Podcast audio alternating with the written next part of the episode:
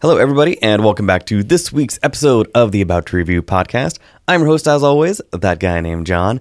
You can subscribe to the podcast on any podcast platform of your choice, be that Apple Podcast slash iTunes, Google Play, TuneIn, Stitcher, anywhere you can find it. Subscribe to those, rate, review, and like it, as well as follow the podcast on all forms of social media Facebook, Twitter, and Instagram at About to Review, and also youtube.com slash About to Review.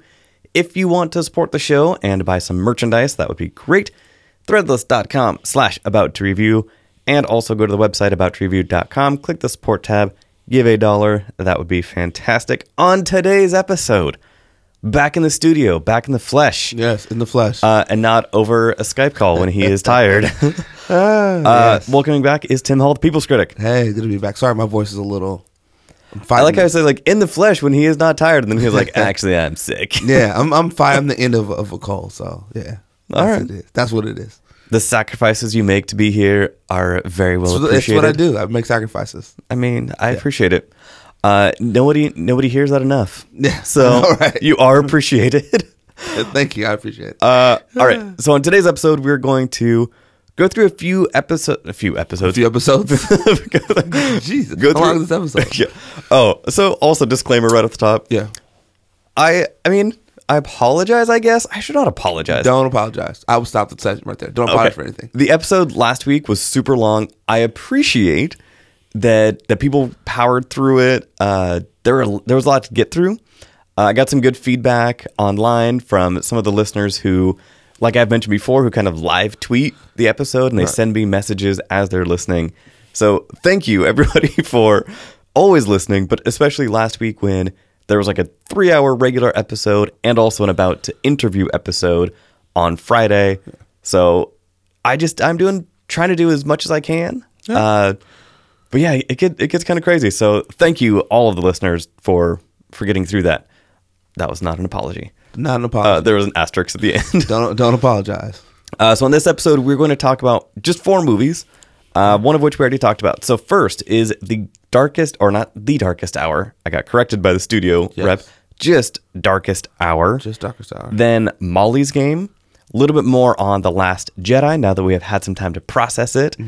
And then fi- finally, The Greatest Showman. Okay. Before we get to any of that, we have to get to the amazing original theme song created by Damian Randall at Ill Mannered Media, who also does all of the audio editing. Shout out to Damian. Shout out to Damian and onto the show. Let's all go to the lobby. Let's all go to the lobby. Let's all go to the lobby to get ourselves a treat.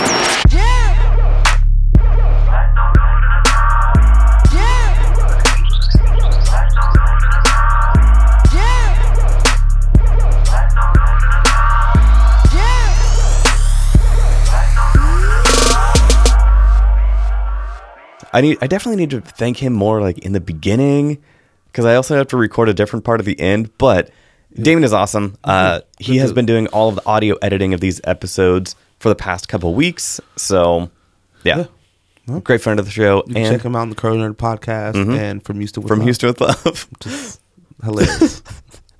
Every week. every, every week it gets funny every it gets week. more and more ridiculous. The- Yes. The, more we get to know the I, I was going to say characters. The more we get to know the people behind the From Houston with Love. We know Damien and we have known him for years. Getting to know his really good friends uh, has been quite the journey. Yes. So Hearing them read problematic rap lyrics last week was pretty Oh. good. That was rough. And again, so shout out to Jess, part of the Curly Nerd podcast, where all four of us talk every day in, in a group text. Jess was like, it's weird to hear Damien spouting these pretty vile lyrics But when reading them. was even Oh, yeah, yeah, yeah. Read, just reading them straight read. Uh, because yeah, anybody who listens to the Curly Nerd podcast, uh, that is a different side of Damien. Yeah. Um, but yeah, the the questionable rap lyrics episode of From Houston with Love was was. I had forgotten about some of them, and I'd never heard of some of them. Oh no, no. Pandora will remind you. She's like, oh wow, I remember that song. He said that. Yeah. yeah. Uh, so yeah, shout out to to Damien and Jess and the From Houston with Love crew. All right, so right off the top, Tim, how about you No, oh, I know. I was gonna throw it to you, and then I I, forgot. I'm, I can I can like- I can tell you it's a movie that people like. And How about got- you talk about Darkest Hour that you did not see? I did not see the darkest hour. Darkest hour, not darkest hour. So, uh, I will talk about Darkest Hour, yes, uh, which is the latest film by Joe Wright.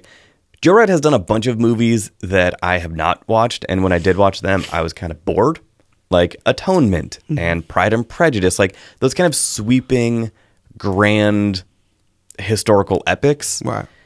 that just were not they're just not my speed. Uh, with Darkest Hour, this takes place in in and around kind of 1939, 1940, early days of World War II. And Gary Oldman plays Winston Churchill in the performance that in Gary Oldman's crazy wide career. This is one that stands out over almost all of them. Mm-hmm. Gary Oldman has, for some reason, slipped under the radar for a long time. Like he is a chameleon. Really? He, he does so many roles. Yeah, I don't think he's slipping under the radar. Well, okay. Unfortunately, not, not slipped under the radar. Uh, underappreciated. Like he does some incredible roles, and just for whatever reason, never really gets as much recognition as some of his peers. who would you think? Who would you put in his same sort of like peer Sam group? Rockwell. And And I think Gary Oldman's peer, in his in his peer group. Oh, oh. Well, in his in his peer group, I was mainly thinking of people who have also given great performances that never really get as much accolades. Mm-hmm. And this year we have Sam Rockwell and Gary Oldman who are giving performances that people are finally seeing and being like, "Oh, these guys are actually really really good." Mm-hmm. So Gary Oldman just disappears mm-hmm. into his portrayal of Winston Churchill. World War II history, not my biggest strong suit, mainly because, as I've talked about before, I just am not a fan of 20th century war movies mm-hmm. slash 20th century warfare. Right. This was an amazing film in that it talks about World War II as it is happening. You do not see any Nazis. Mm-hmm. You do not really see, and you see like one battle scene, but it mainly is like people in a bunker mm-hmm. um, at Calais, which is next to Dunkirk. So that was impressive to me because I I just do not like modern war movies. This one, the battlefields took place in Parliament and not on the beaches. That was an interesting switch because being someone who does not have a wide breadth of breadth of knowledge with World War II history, it was cool to see kind of the backstory. Somebody like Dr. Andy, who has researched all of those things for decades, he probably knew all of the stuff that was happening behind the scenes. Mm-hmm. I had no idea. Right. So that was really cool to kind of get into that space. The women in this movie are unfortunately kind of few and far between, but you also have to think about 1940. Yeah. you know, that was just kind of reality.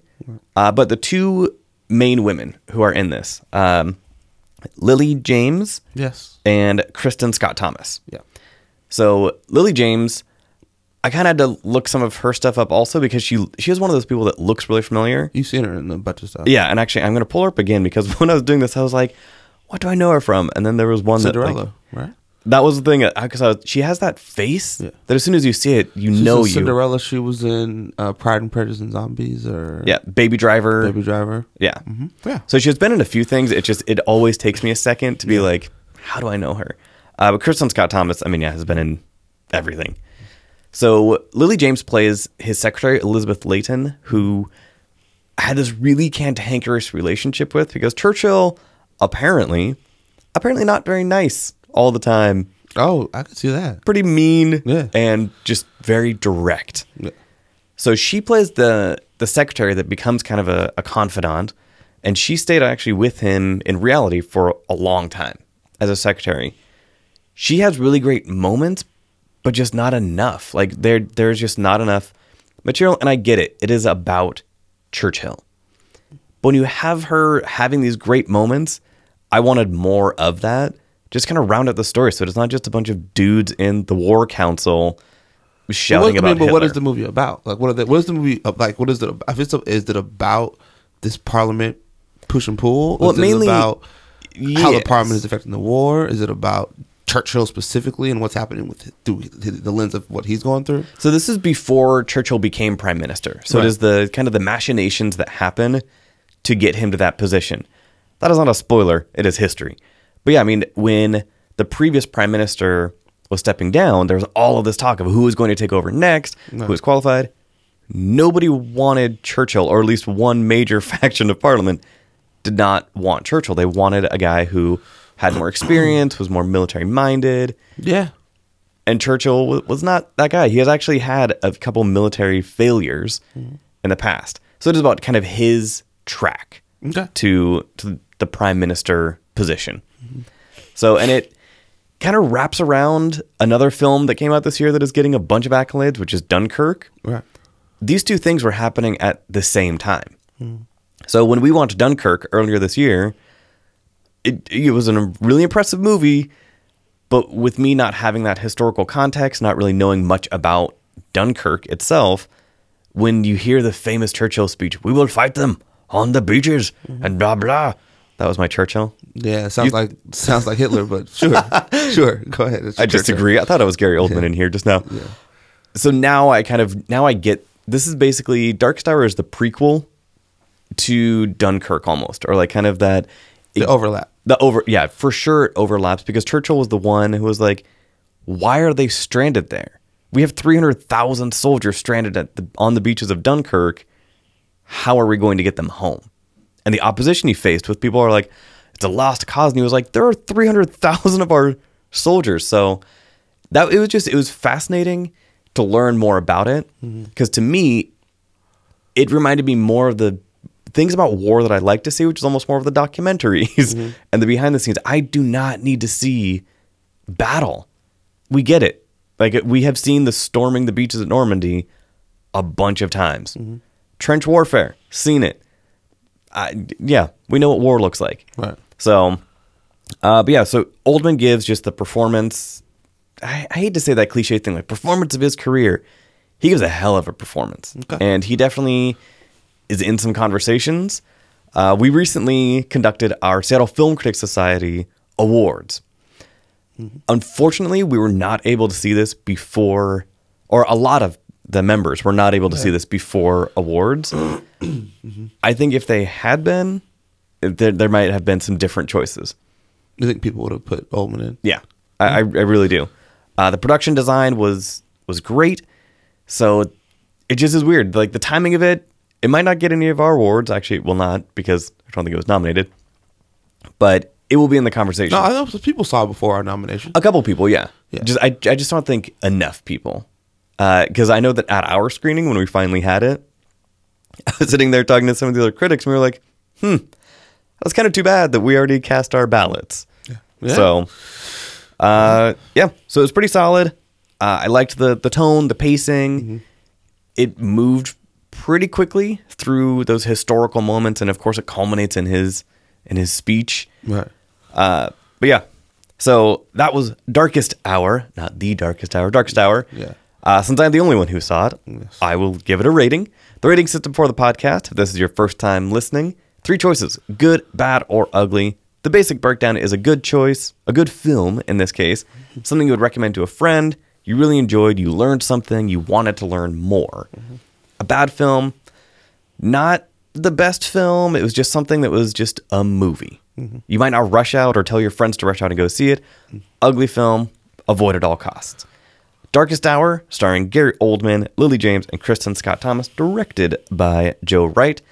Uh, gets a good for me, which for a war movie, in my opinion, actually is is impressive because it just it was not about the battlefield on the ground. It was about the battlefield, the politics, and I didn't know you didn't everybody- like war movies. I just 20th century war movies. I just really You like futuristic war movies? I like futuristic and I like past. what are you What are you talking about? The 20th century war. How mov- the, the were you were you living during World War II? I don't want to talk about it. Uh, It's the past. What do you like past? What are you talking about? so I'm talking When you about say past, like what? Okay, what so- specifically, what's the first thing that pops in your head when you say this is a pa- a movie about a past war that I'm okay with? I mean, if I really want to go, I mean, 300 No, I'll be honest. Like, what's Um, the first movie that pops in your head? movies like 300 or Gladiator or like ancient past, not necessarily 20th and even 19th century. Uh, Civil War stuff, again, I, I have watched a lot of it. It's just something about modern, how do I say modern, like 20th century warfare, where the generals, back in the day, your general was at the front of the lines with you. He was right there. Okay. As war has gone on, the generals and the people making the, the decisions get further and further away. okay So when you have people You know, making gonna, you going to change in the future? what was that? You think it's going to change in the future? No. No, well, that is like the new the new Top Gun movie, which I am super excited about. You are not going to have those same type of aerial battles that you had in the first one. It is going to be drones. That disconnect. There's not going to be drones. Oh, definitely there are going to be drones. There will be in drones in Gun it. I don't think it's going to be drones. I think it is going to be a lot of drone pilots and not very many fighter pilots. Top Gun is with drone pilots is not going to work. I know. I have a bad feeling that is going What to happen. What studio greenlights that? A Top Gun remake with drone pilots. No one's doing that. But that is where the future is going. Yeah, but you can still do So- a Top Gun movie that Oh, I know. fighter pilots. Yeah. If you're if they're an F twenty two Raptors, like I don't think that you're being way too specific. I know. You're, you're overthinking this entirely too much. There's probably drones in the movie, Mm-hmm. Yep. and there'll probably be airplane aerial fights in the movie because it's Top Gun. Mm-hmm. Yeah. Had it been another movie, probably not. But it's not Top Gun if there aren't people in planes. Yeah. It's not. It's not Top Gun. It's Oh, I- another I. I totally agree. Uh, but and there's no way a studio does that without people. People would be like, "I'm not watching this." Everyone. Mm-hmm. Why would you pour money into that? I think I think it is. You you honestly think this new Top Gun movie isn't going to be planes? It's going to be drones. I You're think- saying this on wax. I'm going to make, make sure make sure you're aware you're recording this. So Your theory is this new. Top, man, I want to make sure I'm hearing you. Okay, yep, This uh-huh. new Top Gun movie Uh-huh. is not going to be people in planes. It's going to be people piloting drones. I think there will be a split, and I do not think that split is going to be 50-50. Okay. I think I think there are going to be way more drone things because if you look at Miramar Flight Academy, which is the basis for Top Gun, yeah. A lot of those pilots, like yes, they are still flying F twenty two Raptors and newer planes. A lot of stuff, a lot of naval flight is going the direction of drones. So I think it is. We know that to be true in the real world. In, you're right. We're talking about a movie. And I- this is what you think is going to happen in the movie. I think it is going to be like a 60-40 split in the favor of drones. Why would you think that? I just I have a bad feeling. That's a weird thing to, to, to That is. graph. That is odd. Yeah. Because why would you do that? Yeah. Uh, but the main thing with like 20th century war movies, it just like was Saving Private Ryan. Yeah. It's just way too real. Like when when there are still people around who went Yeah. through that, like all the movies having to do with Afghanistan, all the video games having to do with the Middle East, like Yeah. it is too real. Uh, and I think that is what what bothers me. It feels too much like something that's happening. Exactly. Well, especially with some of the games, like all the Ghost Recon games. Yeah. Uh-uh. I remember those games when I first started. I I just I really Rainbow Six, all that. Yeah, I just Yeah. do not like them because I'm like, that is happening right now. If you give me Assassin's Creed, some of the games are better than others, but I was like, cool, that was in the past. So, anyway, my official rating for Darkest Hour, yeah, is is good. It's good. Uh, this is one that I would recommend to other people like myself who might not like war movies because there is not that in You want to watch a war movie without war. Pretty much. I mean, like Jess and I, you know, we've talked about it before. All the blood and gut stuff, Mm-hmm. I can handle it in certain things. Something about war movies, Right. I just do not need to see it. Yeah. So- I got you. It's not for everybody. Yeah. Cool. All right. So moving on to Molly's game, Molly's game. which you did see. I did. I did see Molly's game. Uh, tell us about Molly's game. Molly's game is the true story, based on a true story about Mm-hmm. this young woman named Molly who started uh, running a poker game in LA, that then transitioned to New York. Uh, a lot of big name clientele, Mm-hmm. um, and she gets in trouble two two years after her game ends. Oh, yeah. uh, the FBI probe leads to her arrest, and so the movie takes place. It's her and, her attorney, essentially played by Idris Elba, and uh, Molly is played by Jessica Chastain, Mm-hmm. and she's going through this trial, and they're they're prepping for it. And as she's prepping for this trial that's, that's going to happen, they're doing flashbacks as to how she got to this point. Right. So you're getting these little flashback pieces of her life, and you realize she was like an ex-Olympic athlete, and Mm-hmm. she moved to LA, and then worked for this terrible boss, and then end up ho- hosting his game, and then running a game, and then, you know, of course, things don't go as planned. But yeah, Yeah. yeah, yeah. So yeah, and this was one where I was really excited about this one because it has to do with poker. Yes, some good Uh, poker stuff in here. There is some actually some pretty yeah, some pretty good poker stuff. Me, I just I wanted more poker stuff. Uh, in the studio, not a poker movie. I know that is what I had to keep reminding myself. It's not a poker movie. in the studio where we're recording, we record on a poker table. yeah. I love poker. Yes. Uh, there was a time in my life when it was my only source of income. yes. So I, I I loved those poker elements. Watching this film, the first 10, 15 minutes when they were really going through all the poker stuff, like my chest started to hurt. Like my, my heartbeat started getting faster because I, I, I just really wanted to play. Right. So that was cool that it hooked you right in the beginning or hooked me right in the beginning. And then it goes on to the story. Now, when it comes to the story, so this is a screenplay and directed by Aaron Sorkin. His first ever movie. What did you think uh, of that? And were you an Aaron Sorkin fan Yeah, I'm an before Aaron? Sorkin fan. I mean, I grew up watching this stuff, so yeah, I'm a fan. Uh, I thought it was good. I thought you know it's a very much, um, it's pretty simple movie, Mm-hmm. very minimalist the way it's done. It's not a lot of big set pieces, not a lot of big anything. Essentially, Yep. hotel rooms, people, attorneys' offices, court. I think the biggest set pieces are like the skiing the Olympics stuff, at the beginning. Yeah, yeah, and that that's and it. they probably shot that in a day. yeah, said all that in a day. Um, but no, it was good. I thought it was for what it was. I thought it was it was solid because I wanted to know. It focuses more on Molly and, and her journey, Mm-hmm. and I liked that. It didn't. There was not a love interest. There wasn't any of that. that was something that I I did enjoy also because with so many of these movies, even if it is not, even if it is based on a real thing, Mm-hmm. they frequently will throw in something to kind of hook people and to give them that sentimental Yeah. attachment. Not really needed. It was all about the relationship with her dad, played by Kevin Costner. Mm-hmm. The relationship with her attorney, and the relationship with her clients. Yeah. With Kevin Costner, Kevin Costner is is fine. He's good. I feel like he is at the point though. I mean, he is in this movie total for twenty minutes. Maybe yeah.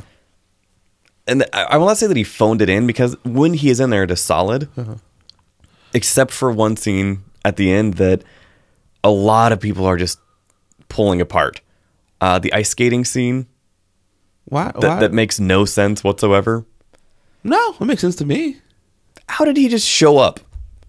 Uh, what do you mean? How did he show up? So she goes, part of the movie, she goes to an ice rink to kind of clear her head or whatever, and he just rolls up. yeah, How? he. That's his daughter. What are you talking about? he did not know where she was. How do you know like that? now? It, and the, just the conversation that they had Yeah. there was, it was like in any sports movie Right. where the coach shows up again and gives them some advice. In this one, it, just, it felt tonally different. Well, they needed some reconciliation, and that was that scene. Yeah, I mean, because they definitely layered that from the beginning with they her dad being her her skiing coach and not really caring that that is his daughter. Mm-hmm. He was mainly he, he was our coach 1st Mm-hmm. and father second, maybe third. Not even the coach first, like everything, the whole dynamic in the household. Yeah. When you when you learn more about what happened between her parents, like you realize why the relationship is the way it is. Mm-hmm. and it was more the reconciliation of that and sort of how she viewed him. You know, that was that was that scene was about. So I didn't I didn't mind. I thought it was like okay, of course. I just thought it was tonally it was a little bit weird. Uh, Idris Elba Yeah, was solid he's good. as always. Like He's good. he is somebody else where what do you think it will take for not the smaller critics groups and i'm including ourselves in that what do you think it will take for the oscars and the bigger ones to really pay attention to him People do. I just think he hasn't had the project yet.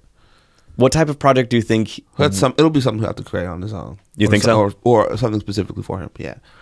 interesting i wonder So it is. Hmm. It's not. I mean, maybe a, or will it be a, huge historical studio. piece will it be a No. fiction Nah, it won't be historical or fiction.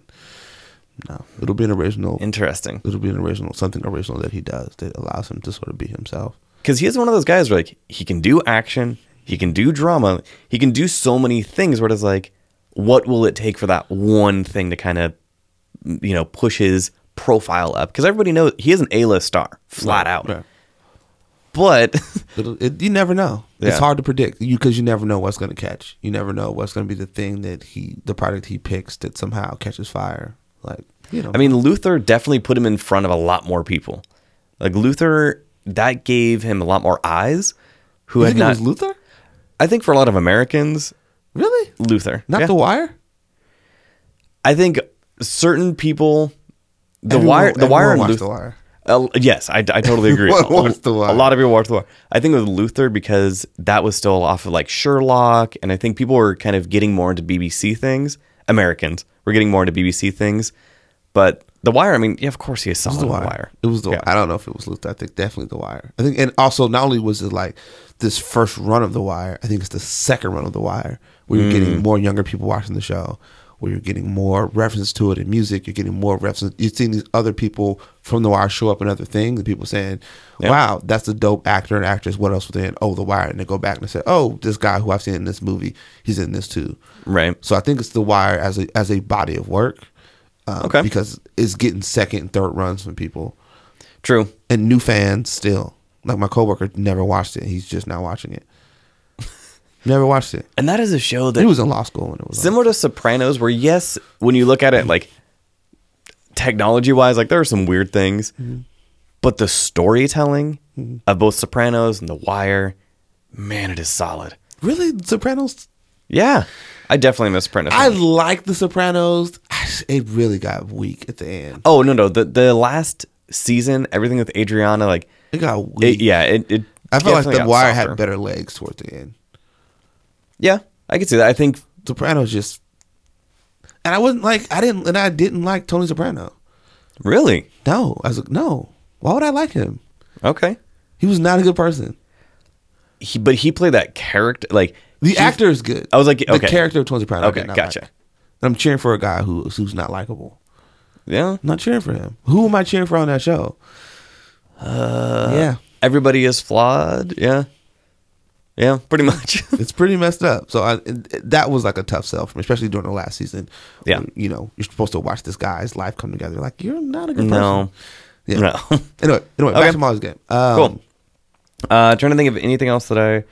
It- oh, so because this was based on a true story Right. that took place in the '90s, you know, no, it did not take place in the '90s.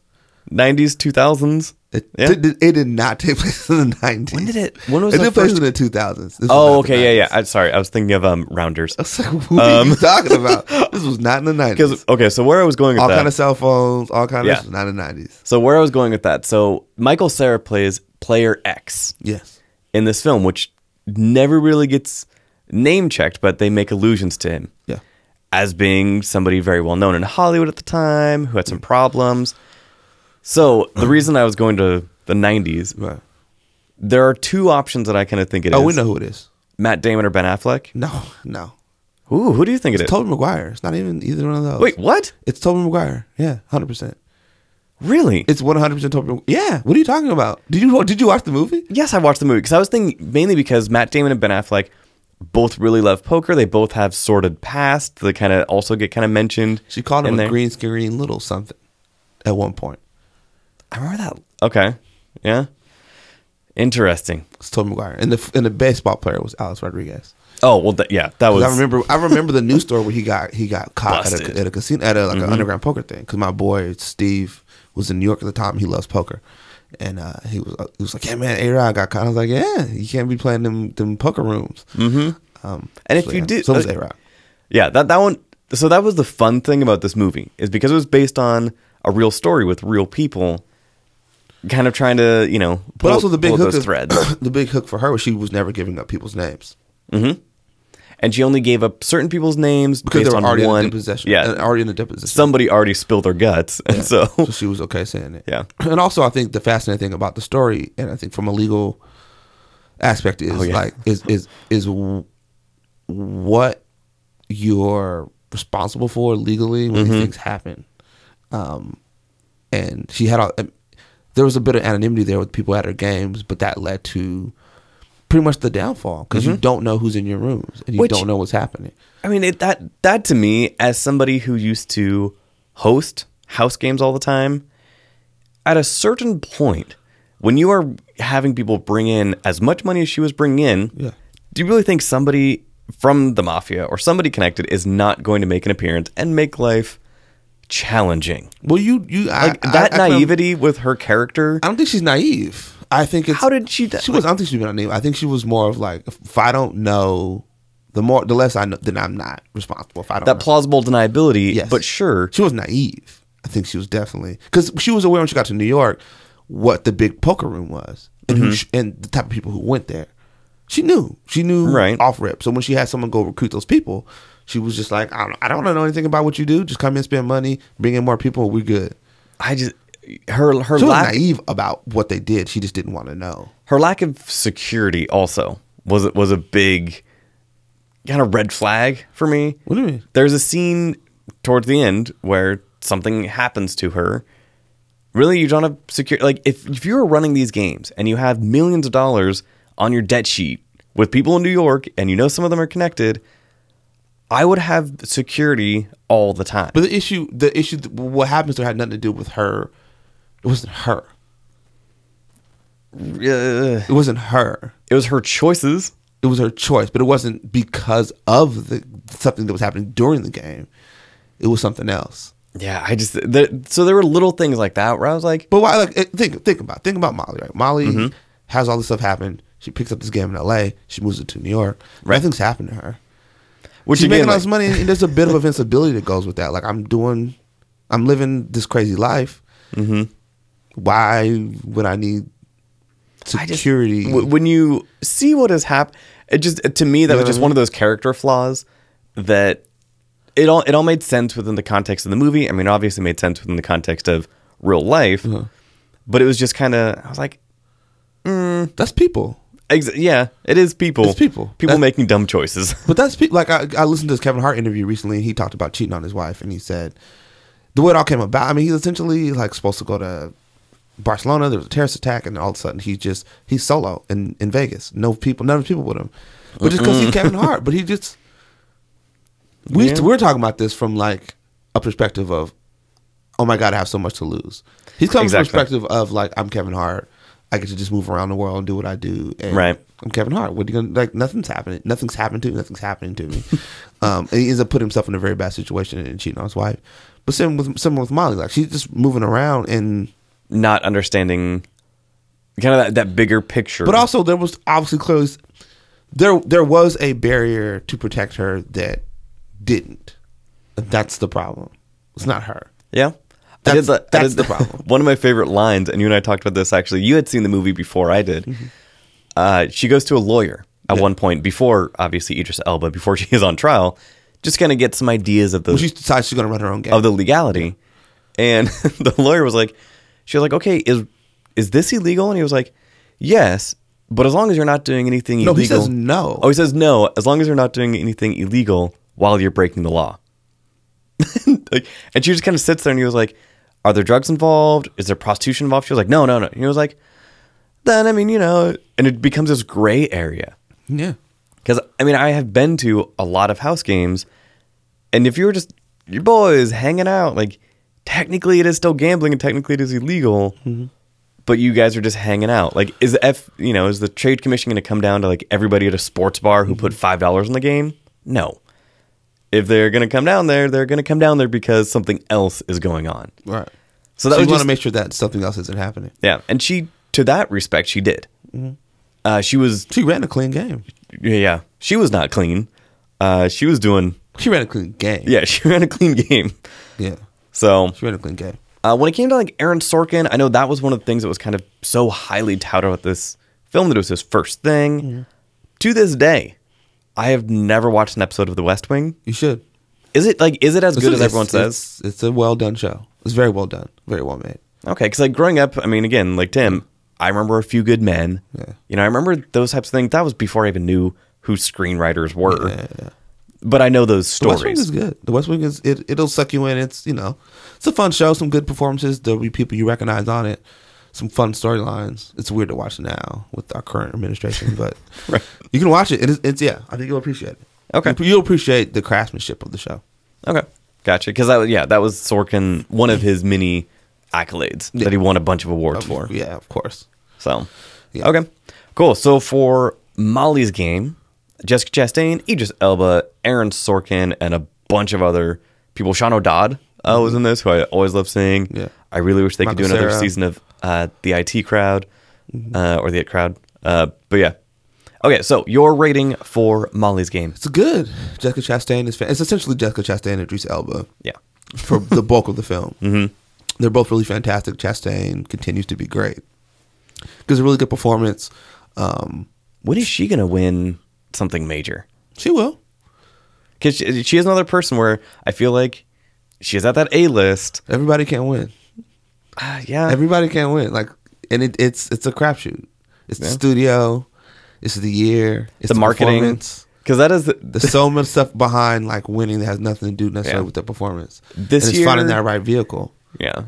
This is this is the first year that Tim and I have truly been involved with studios and screeners t- at a higher level. The stuff that we have been sent by certain studios and how they're choosing to market their material, some of it has been incredible. Like above and beyond. And we are a local small film critic society. I can only imagine what some of the other bigger things they send out. One of the things like Mudbound, which is on Netflix, but like we they sent it to us. They have sent us a few reminders of it. So I think it will take something like that for both Jessica Chastain and Idris Elba for whatever project they're on to have that marketing behind it. I mean, that's one aspect of it. It's not even really that. It, there's like a whole Oscar campaign that people do. There's no whole Right. award season campaign that people do, and you have to be okay with doing it. And you, it has to be a project that catches fire at the right time. It can't be something that's too early in the year. It can't, Except for Get Out. Except for but Like- Get Out was such a unique film. Yeah, true. It, it had there, there's there's gonna be nothing like it, right? Darkest Hour is fine, but you already compared it to Dunkirk. Yeah. you know what I'm saying. So, Mom's Game is fine, but it's gonna be compared to other biopics. Yeah. Rounder, know, other yeah, poker other ones, poker movies, other biopics. So Get Out was such a specific thing that I think it, it has legs. But if you're gonna be Chastain, this is a project that's gonna come out that's gonna touch, you know, a, a, a nerve for people to feel like this is something I haven't seen before, Mm-hmm. or it's something I have seen, but it's such an amazing performance with a great ensemble cast and a great story. Uh, not you know, Okay. A lot of it depends on is is best director, is it best, you know, it's True. going to get best picture. I think with this, like, it takes a usually a high profile person to kind of push it. It's like this one with Aaron Sorkin. His name is known everywhere. right. So sometimes, yeah, that will kind of push it forward in a little bit. I'm not really that. It like the mo- she her performance looked at differently. in- So if you take Molly's game, right, her performance Mm-hmm. looked at differently if she's also if it's also best picture quality and True. also best director. Which, So then, so then you're pushing an entire project. Yeah. that's getting looked at for all these other things. which for this movie, unfortunately, it's good. Yeah, but it's like- not compared to what we- else we have on us on. Our, exactly. It's not gonna. That was what I was kind of left with after watching. it. I was like, It's good. that was solid. It's a good Uh, so I, mean, I, I personally enjoyed it, but I Mhm. know people will look at the body of work and say she's really good in it. She stands out. The project is really good, but it's not gonna it's not gonna be up against uh, these other best picture nominations. Not a chance. No. Uh, my official rating for it is also good. Yeah. Again, I really enjoyed the poker stuff. Uh, I liked that they. I like the way they approached the poker stuff. Yeah. Similar to Rounders. Yeah. There are going to be people watching these movies who have no idea what some of those terms mean. And if you don't know poker, you're not lost. exactly. So I think that they do a good job Yeah. with her kind of explaining because it is she had to learn it. Yeah. She had no idea what it was until her boss, who was just this jerk, who played really well, but jerk, who was like, call these people, set this up. And while they're playing, she is on her computer looking up what is happening. Right. So, When she that one guy when he wins that ridiculous Oh. hand. They walk through that whole situation and you're just like, this is gonna be ugly. I- Even if you don't know poker, like you you they really sort of like spell out what's coming, what's Mm-hmm. happening, and yeah. and those are things that I, I have witnessed, I have been a part of. So it this movie pulled at my heartstrings, but not enough to. Yeah, I mean, best picture, not a chance. Screenplay was solid. I mean, again, you take someone like Aaron Sorkin, who obviously he knows how to write. Right. But yeah, best director, not a chance. But it, was- it was a solid overall film, led by two people with some other side characters. Yeah. I would recommend people see it. Yeah, so would I. Cool. All right, so two goods for Molly's game. Next a movie that we talked briefly about uh, last week, Yes. Star Wars: The Last Jedi. Biggest movie of the year so far. Is it really? Yeah, the biggest opening weekend, the biggest second biggest opening weekend ever with 220. You're criminy. now, now that we have had a week or so to to digest it, About a week. Uh, what are your feelings? Are you still Yeah. as high on it? Yeah, Okay. still high on it. Yeah, I think with me because I was not quite as high on it when I first came out. This movie, we suffer from this thing uh, called the nostalgia filter, where so many you. So I don't. not me. so many people come out of a movie like Star Wars. Yeah. The music, Right. the sound, the characters that we grew up with, Right. and it makes us feel good. Yes. That does not take that does not shield it from criticism. Yeah. I mean, the Bond. Like, think about the last Bond movie. I didn't love that. No. But I, there were part. You know, the opening, Yeah. the title sequences, the music, Mm-hmm. Bond, all those characters. Yeah.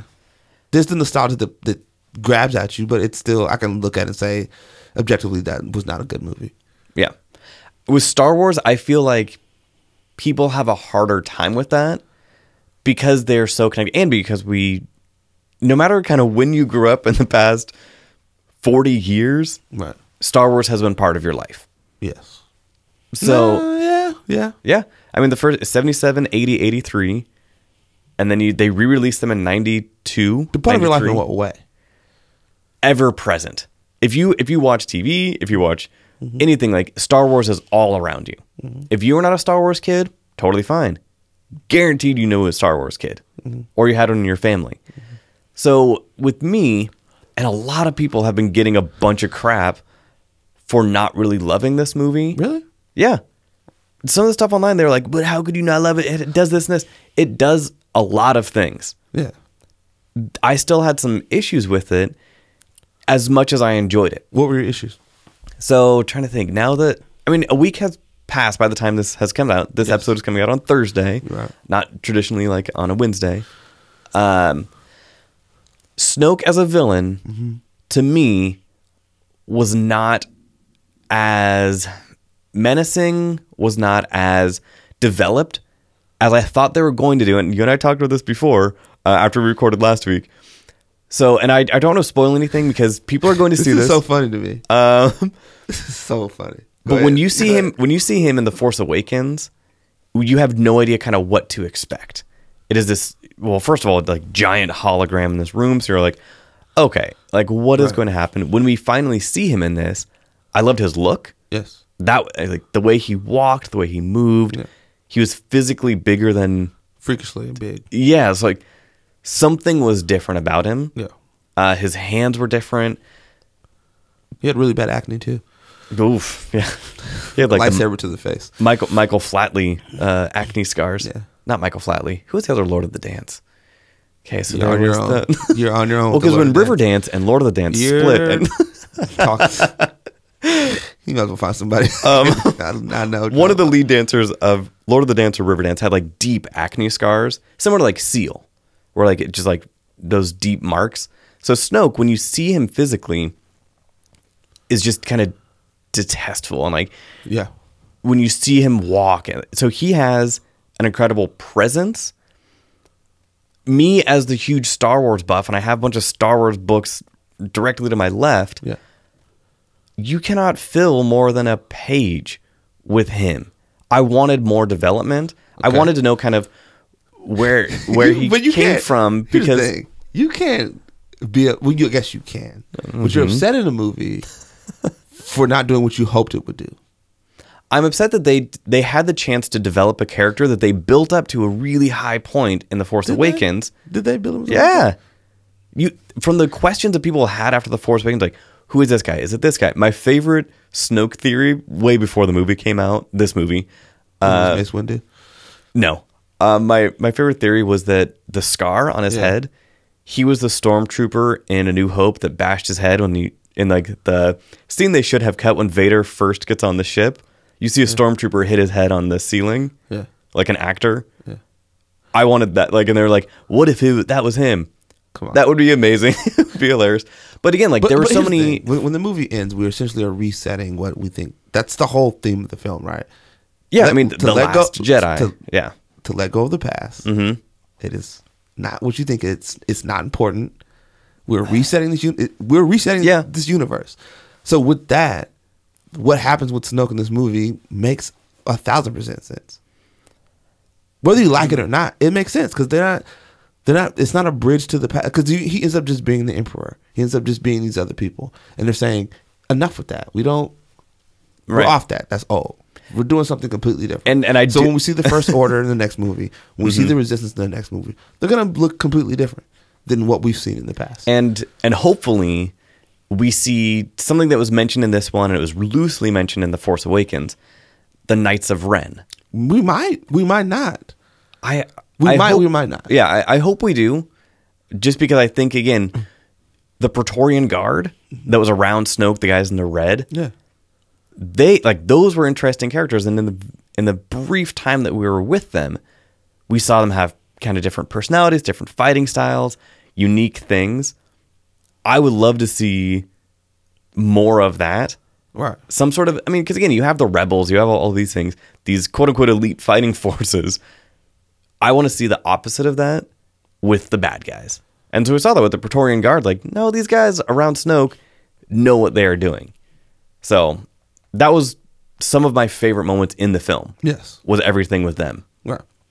so, but yeah, so Snoke, that was just one of the things where I just I wanted a bit more character development, just because this is Star Wars. Almost everybody that you Yeah. see in the background has some sort of connection. But you realize that we're never going to develop his character. I know, I you and I, you and I talked about this. I did They- not. They were never going to do that. You realize that now. Now that the movie's over. Now, there, there was it was nothing that was never going to happen.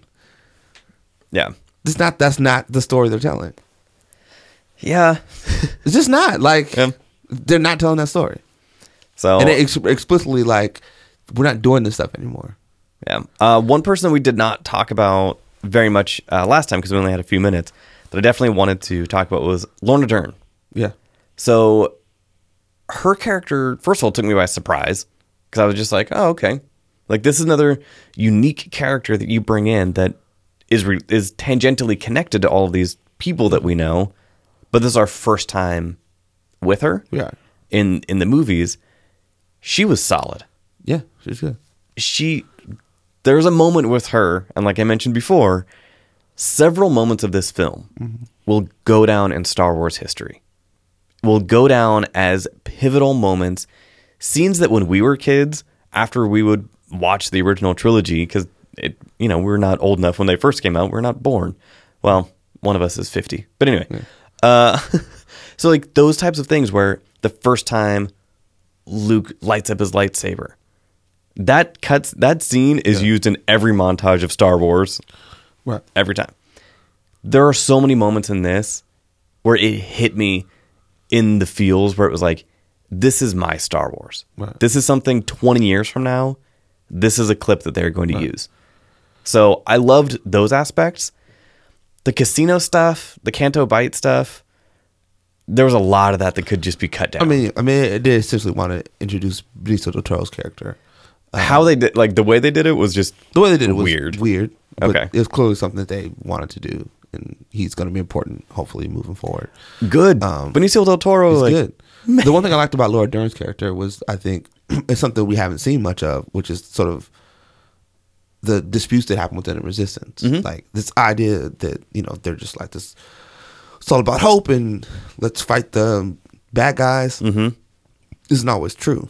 No, like there's tactical stuff that they need to figure out. Mm-hmm. There's what do we do here? What do we go here? What that maybe only one person or two people are actually thinking about, whereas everyone else is thinking big picture. Right.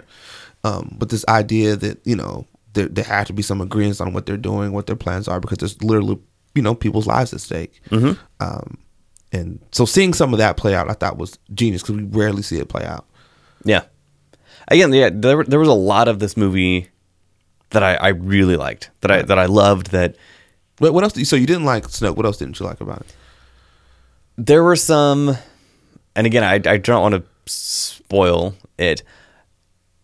We see some really amazing force powers Yes. in in this movie, different than anything we have seen before in any of the expand. Well, similar to something that happened in one of the expanded books back in the day, but um, there there were also some moments with that that I think they missed an opportunity to. And I I am dancing around this because I really don't want to spoil it. What's is it a spoiler? Yes, Th- there are some opportunities. So Carrie Fisher, the actress, is no longer with us. Yes. All of us were wondering mm. how that is going to play out in in this film.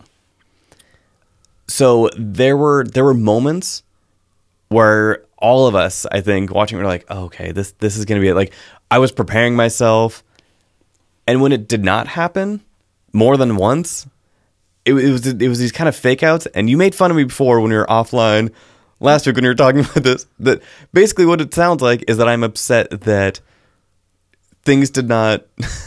I'm trying to think. How do I even phrase this? Um, I'm not upset that she is still around. Right. I feel like they missed opportunities to pull at our heartstrings more than they did. Why did you think that's something they wanted to do? Is the question I'm asking you. Because I guess the concern, not the concern, the the reality was that when Carrie Fisher passed recently, Yeah.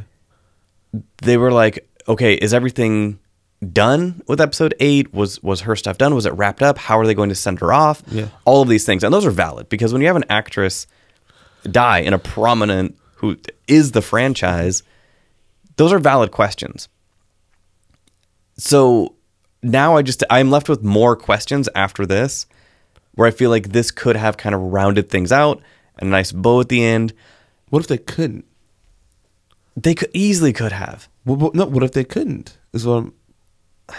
Is what I'm asking. What if they couldn't? Because there's a lot of assumptions as to how far along they were in the process. True. What they shot, what they didn't shoot, what they did have, what they didn't have. And what if mm-hmm. they couldn't?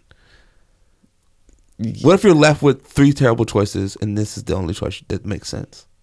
Right, because there are things that would have been more complicated to hmm. if she either had not been able to finish her filming or if they had kind of rounded out her storyline earlier. But what if you know? Let's just say, out of respect for her, they didn't want to do the Paul Walker thing and do the face over. You see what I'm saying? Like, Yeah. what if they, that's something they're like, no, we're not doing that to our princess. yeah. We've got what we got, and we'll figure this out on the back end. But we're putting her in the movie as she is Right. because that's someone who's lived with this franchise. We're not going to soil her, or the last moment you see of her is some other woman acting with a CGI face. Because that was, I mean, Rogue One. They don't wanna that do was that. something that was that a lot of people were salty about. Yeah. So what if what if I'm just speculating? What if out of Mm-hmm. respect for her, they were like, we're not doing that. So this is what we shot. This Yeah. is what we have with Carrie Fisher, and we're showing it. Yeah, and I, I understand that. I really do. I guess I think I am not alone in before we went into it not knowing Right. if she had finished filming Yeah. what how that moment was going to play out. So when there were a couple times where I thought it was going to and it did not, Right. those were my own expectations, but it was just surprising and I was just like my heart was already hurting. But that's a bad. You're saying that's something. No, That's bad I- about it is not film. you realize that's how this conversation started. This conversation started with you saying this is a problem you had with the film. it was This is why I made fun of you because It was- it's a crazy thing to say. How is that a problem? It's a problem you have with Reconciling my own feelings. It has nothing to do with the film. Because think about it. Okay, let's say let's say they've got this three story arc that they know they're going to say. Right? We know Mm-hmm. Right. Disney, Star Wars has this all planned out. Yeah. Right? So we kill Han Solo. Mm-hmm. We do all these sort of like fake outs with Princess Leia in the Right. second because you're already thinking Han Solo's dead. What's mm-hmm. going to happen to Carrie Fisher? we know that Carrie Fisher has died. there, there- there's a handful of people left in the original movie. How are we mm-hmm. handling these people? And we're bringing this new cast. And then what if the whole the plan the whole time was to have her die in the third act? yeah, and how you does that shoot this- complicate things now? So, so you shoot this movie. mm-hmm. You have all these scenes, and you mm-hmm. say we could either do this in the second act in the second movie, or do this in the third movie, or, or figure out. we Because I mean, these people, especially J.J. Abrams, these people are smart enough to to, to talk about a character and what's happened off screen. Mm-hmm. Um, they've got enough talented actors to pull it off.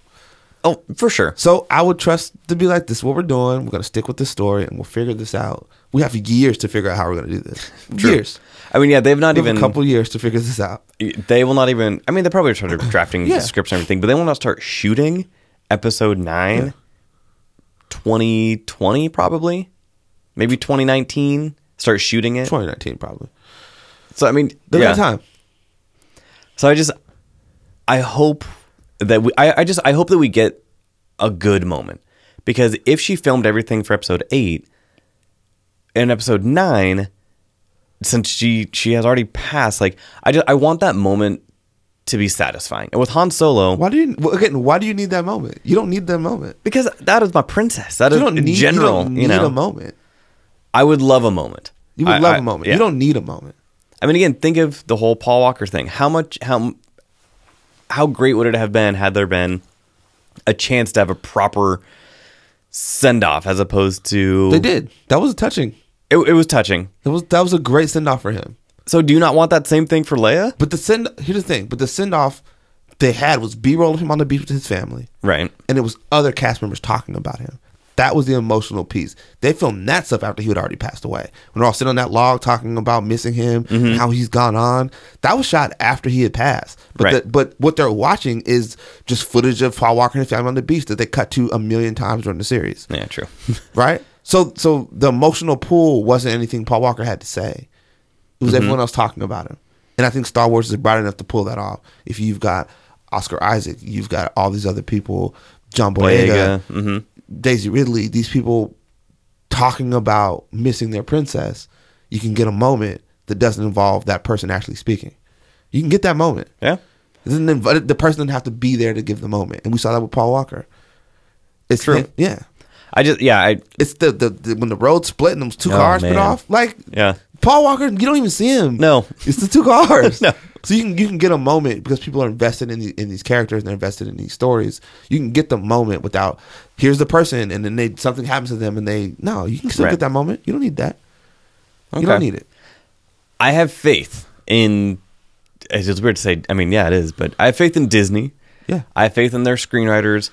After seeing this film with Rian Johnson directing, when it was announced before this movie, before anybody had seen this movie, Yeah.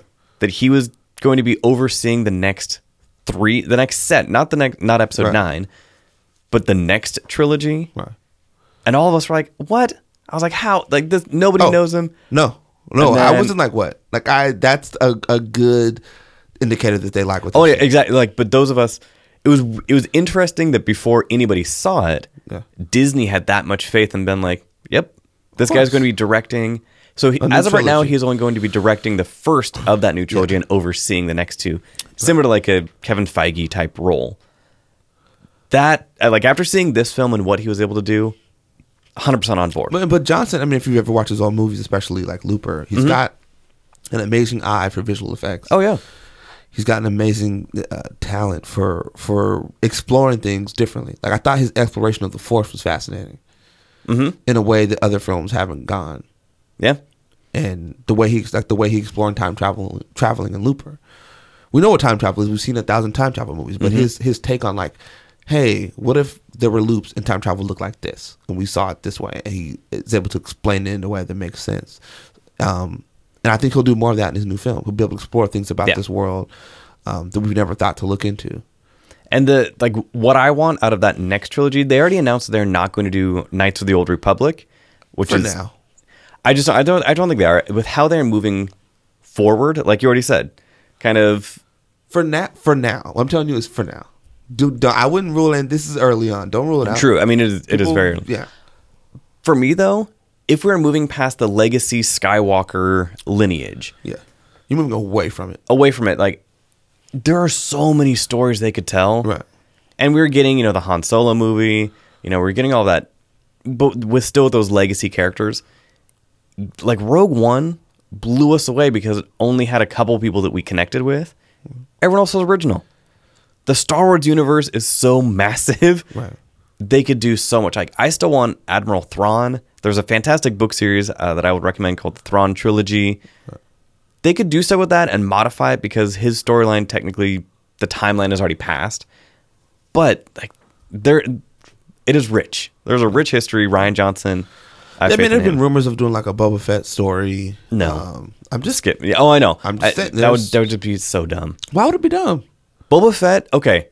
Boba Fett has this legendary thing like, oh, greatest bounty hunter. Watch the original films. He is an idiot. Okay, He only got it was only after the comic book started coming out that the character started getting developed. but if you're if you're if it's a bounty hunter movie in space, Mm-hmm. this Boba Fett and all these interesting characters, this world that you talked about is so great and vast. What Mm-hmm. a better way to explore it than a bounty hunter who is, is you're giving him all access to any kind of planet you want to make up. There's a reason why he's there. He's a bounty Yeah. hunter, and he's looking to find some interesting characters. I mean, yeah, they could do it. I just there are there are more interesting characters that they could work with. You could introduce that. That's what's great about Boba Fett. You can introduce those interesting characters Mm-hmm. through that. Because when you when you're doing something where someone's a bounty hunter uh, or a space cop or They get connected to good guys, bad guys, whoever. you, you have a vast pool of people you can pull from. You're opening the universe to say we can go any direction we want to. Mm-hmm. We can talk about history. We can talk about how you got here. We can just have you on some crazy missions. You can have you lightly working with the First Order. You can have you working with whoever else, and have these Yeah. run-ins with other people that we know. That's great. So I can see a studio wanting to do a Boba Fett movie because it, it does that Yeah, easy. I did- easy. Just yeah. I of all the Star Wars things, I would rather other things. But yeah, Yeah, it's Uh, easy. It's easy. It's a, it's an easy story to tell, and it's fun, and it's still something like like they're not gonna do some deep dive that people can't connect to. no, They're not But- doing that. No. So that you, that you take I a character or, or, or, yeah. a person you can follow and a story you can follow Yeah. that people can easily identify with. Say, oh, that's Boba Fett. I know him. Yeah, which is why I mean Admiral Thrawn is a visually striking character, but there's enough material where you can actually build a lot off it and connect him to other things if they Do want enough to. people know who Admiral Thrawn is? Thrawn. Do enough people know who Admiral Thrawn is? I think nowadays with the Clone Wars and with Star Wars Rebels, we do. Do enough people know? I'm talking like this movie yeah. just made 220 million. Just- do enough of those type of people know who Admiral Thrawn is to do it? Yes. That- that- absolutely. I'm gonna say no. I was waiting for Ben Mendelsohn in The Force Awakens or Right. in uh, Rogue One to We- be Admiral Thrawn. We So- know because we watch these things, right? But Mm-hmm. my friends at work who just know Star Wars, they know these But, th- characters. but those same friends, did they w- watching Rogue One where they're like, "Who's you know this guy? Who's this guy?" No, they were like, "This is a Star Wars movie." no, but there's enough of that stuff in it where you realize, okay, Same thing. Admiral Thrawn is just a character. If they put Admiral Thrawn in there with, I, you think- know, I think you're what you're saying. I think is true. Mm-hmm. thank that it's, a, it's an interesting story. Mm-hmm. But if you're trying to make, if you're making these billion dollar projects, they're not picking a character that diehards know to do to base a movie around. You can have him in a movie, right. But if you're basing the movie around this character, they're not picking a character that a handful of people know. They're going to pick a character that most people know. Because you're because it's, Yeah. it's still something you need to sell. Well, Like, I, I get what you're saying, but it's still Yeah. something that I want this to sell. This isn't like some indie project. Right. This is we're doing a big movie here. Mm-hmm. Uh, I'm pouring 500 million total in marketing Mm-hmm. and production budget. I'm gonna need people to know what, who this movie is about. Yeah.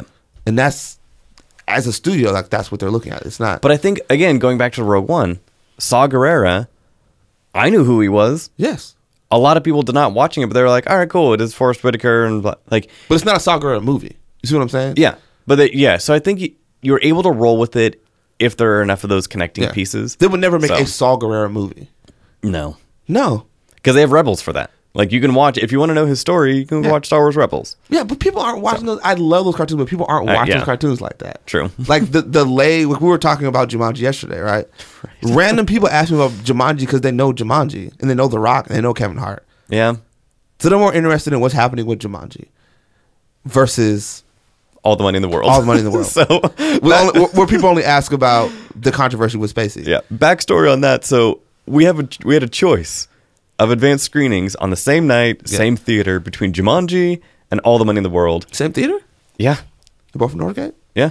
Wow. So Tim is choosing to see Jumanji.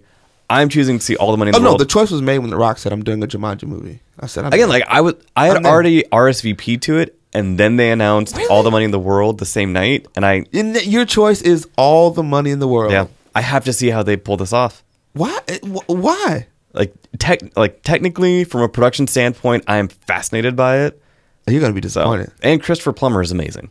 Yeah, you're gonna be. You're gonna be So, disappointed. I, I have a problem uh, that I'm gonna see the better movie. I think that's what's gonna happen. Well- I'm gonna see the better f- of the two films. we will see. Uh, but I, you know what's funny? I remember when they did that uh that stupid um stupid uh, movie they did where they talked Uh-huh. about, was about the FBI and stuff. And I remember thinking, man, they should have just focused on the story that's in All the Money in the World because it's one of the FBI's first big cases, Right.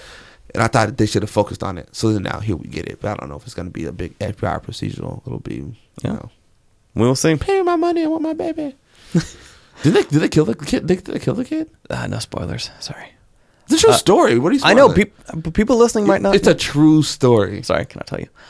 Um. Yes, they killed the kid. I know it's a story. Like, yeah. So, uh, cool. All right. So that was Yeah. Star Wars: Last Jedi. We both already gave it a good. Uh, this is a solid, solid entry into the Star Wars canon. Oh wait, I didn't even tell you what I liked about Star Wars. Oh yeah. I thought it was a fascinating movie. I thought Uh-huh. I liked the fact they reset it, the world. I liked that they went Mm-hmm. a different direction. I thought they made some interesting choices. They questioned a lot of what we've already known, what we've Yeah. seen, what we think we're going to see in the future. Uh, they sort of sort of wiped the slate clean in a way, which I appreciated. Mm-hmm.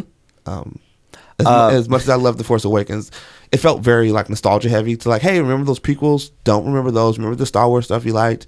Here's all the stuff that you liked from the original, you know, trilogy. Yeah. As a reminder that we can still do this thing. And then they took all that stuff and said, okay, that stuff's really cool, but we're gonna go in this direction now, and still give you your Star Wars, still give you your lightsaber fight scenes, still give you, you know, the dark and the light and, and hope and all these other tropes that we're used to. And they, I thought they did a, a good job of pulling that off. There was a scene. There was a two to three minute scene in this where I was. So you know how I am with uh, consistency when it comes to I, I unfortunately cannot shut those parts of my brain off. If somebody's eating a piece of toast in one scene, the camera turns away and they have a croissant the next one. Yeah.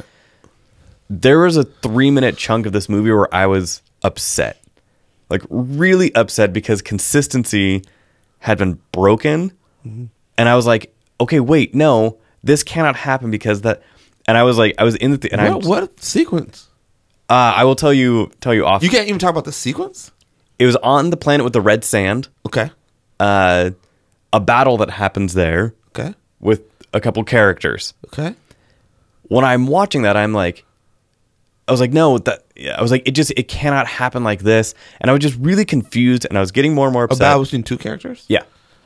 Um. Why? You know why it's inconsistent though. Exactly. Well, again, and then like five minutes later, then it was explained, or not explained, but then it You understand why it's it all made sense. Yeah. But during that three minutes, I was just like, I was just waiting to be like, they better explain this.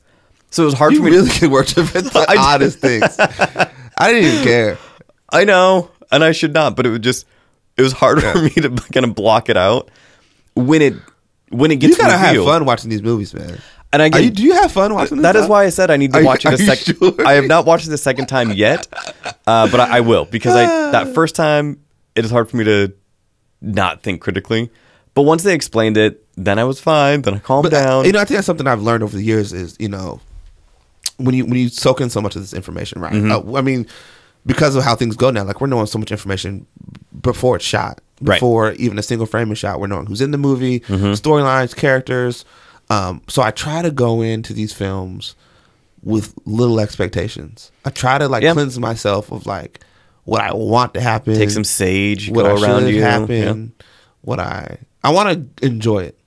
Mm-hmm. I want to go in and I want to enjoy it for what it is. I want to look at at this thing for what it is and what it's given me, and I think about what I hoped it would be, what I thought it should be, Right.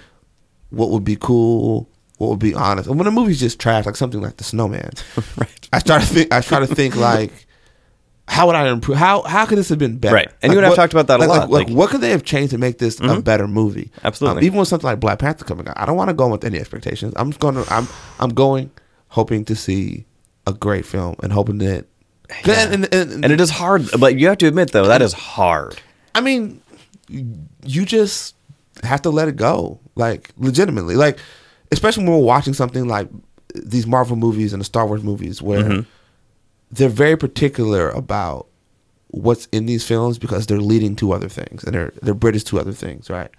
Um, so I try to temper my expectations because an expectation that I have may not fit to what they have coming Right. three four movies in the future. So I try to let go of all of that. Just walk in, clean mind. What are you giving me? I, I try and do that with most films. I think other films, with certain films, it is much harder for me to do that. Star Wars, it is hard to get over that nostalgia hump. Black Panther, Go in. I Don't go mean, in with that. oof. I- enjoy it. Go in and enjoy it. Like if you got to stay away from Black Panther stuff, you got to stay away from marketing. Mm, too late. You got to stay away from it. I'm already so deep in that. Just go. Just go in with a with a clean as mind as humanly possible. Yeah. Right. Imagine I listened to your, someone listened to your podcast for the first time, Mm-hmm. and they went in with all these expectations because of what they thought a film review podcast was supposed to be. Mm-hmm. And then Or they're ju- gonna be disappointed. and- but then they judged your podcast Mm-hmm. on what they thought it should be, on not the actual content of your show. Yeah, it's unfair. yeah. And I, you, you and you would you would I get feel it. a way about it. I totally do. You say, "Hey saying- man, listen to my podcast. Clean, just come in like this is this is John. This is what I do. Mm-hmm. Like listen to my show." Um, so man, just so when you go in, like it's easy to do with indie films because they're just weird and off balance. You don't know, right? But these big productions, like try to carry some of that in. Just walk in, Yeah. clean slate. If you need to take need to say a prayer, you take a deep breath. You need a moment to yourself. Mm-hmm. Just let it deliver what it wants to deliver. Because I think, especially what we're seeing with with these filmmakers, is they're all trying to have their own vision on something that we already know. Mm-hmm. Right? They're taking pro- properties and products that we know, and they're trying to say, how do I how do I how do I sort of squeeze in some originality in what I do? Now, if if they're not true to the character. Then that's a huge concern, Right. But if they're, stu- if they're true to the character and they're telling a different story or a different way of telling the story, then you gotta let that float. You gotta let it go. Yeah. I, I will continue to work on it. Yeah, it's Uh, because I, want you to like. I want you. To, it sounds like you did not enjoy watching Star and Wars. that, that is, you know, and, And you and I, I really it. did. I really did. Uh, but that again, it does not excuse it from criticism. Criticize it all you want. So Yeah, please do. I did. I mean, everybody like criticize it. Like Uh, Yeah. it's fine. Mm-hmm. There's certain movies that people love that just aren't for me. Yeah. That I never connected to. That I didn't get, and it's fine. Like Mm-hmm. it exists. It's a thing out there that exists. And like was- I always say, everyone is entitled to their own opinion, even when their opinion is wrong. Right. Uh, all right, so moving on to the last uh, movie that we will talk about, The Greatest Showman. Mm-hmm.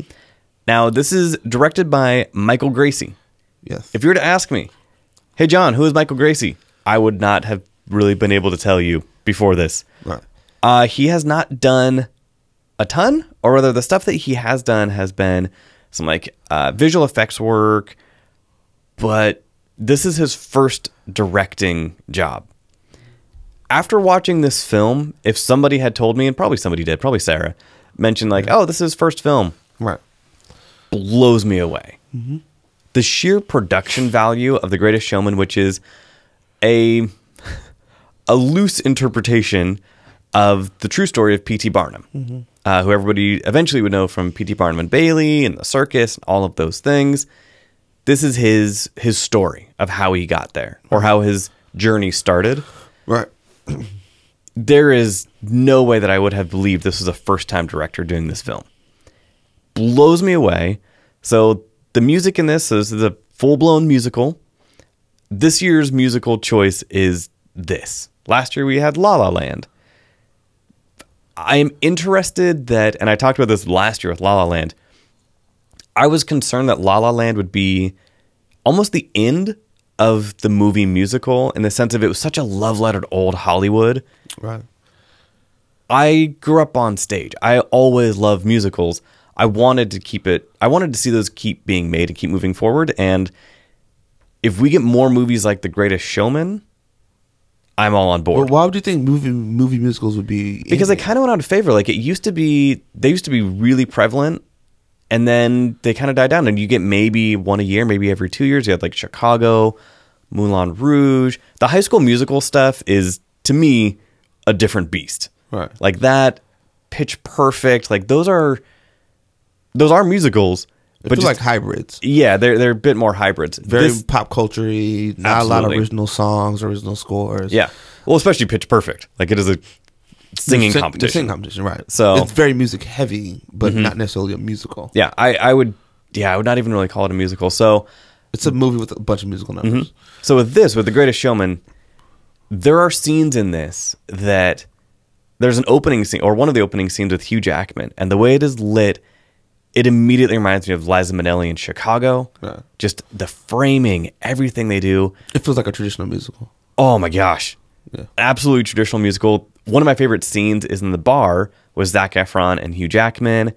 They have this dance number that easily could be one of the from one of the Gene Kelly films. Just tremendous. Okay. But it tells a story of of P.T. Barnum who grew up on the streets, just dead poor. As broke. he Yeah, Broke oh, boy. severely broke boy. Real broke boy out here. Um, Dad dies. dad dies. Homeless. Uh, meets Michelle Williams when he is a kid. Uh, always kind of loved her uh, and said that you know he would be with her. Eventually finds his way, you know, back to her. They start a He family. joined like the railroad. uh, Yes. yes, he did. Made some was- money. Comes back as a grown adult. Mm-hmm.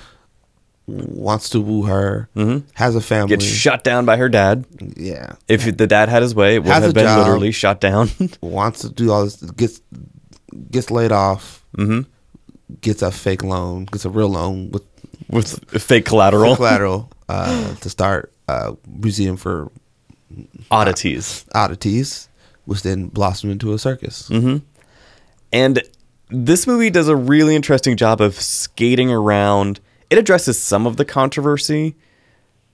P.T. Barnum was very exploitative of a lot of people and a lot of things. Yes. It touches on a little bit of that.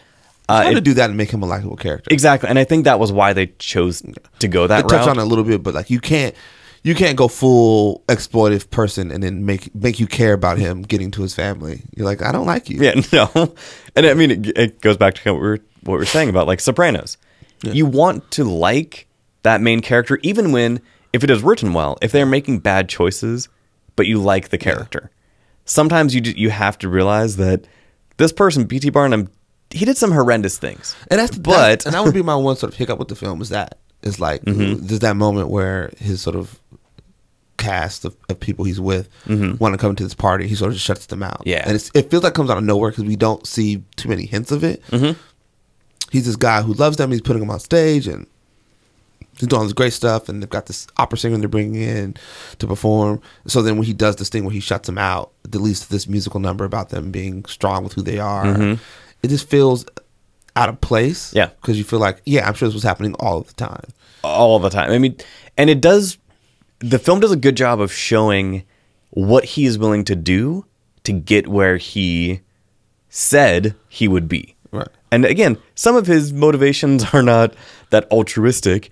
No, but it's it, n- it, mainly is just end. I mean, Yeah. his motivation is like shoving it in people's faces. Mm-hmm. Who told him he wouldn't be anything? And Michelle Williams has a great line where she was like, "Are we not enough?" And he was like, "I love you," and she was like, "We know you love us." Yeah, but you love them and them being everybody else's perceptions Yeah. opinions Yeah. That is what he was he was striving for that love more than love for his family that's just an empty. You're never gonna get it. Yeah. there were always gonna be people who criticized him, who didn't like what he did, who critiqued him.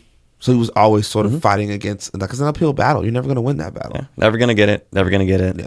oh oh oh oh Yeah, he's he. now it's a- time for a breakdown No, we're not doing that. we're not doing, we're not doing what that right some now. En Vogue funky divas Uh, yeah, but he that was really the thing that drove him. Mhm.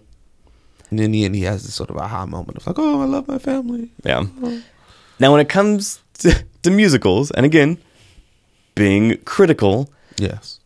my my critic filter is almost non-existent when it comes to musicals when they first start.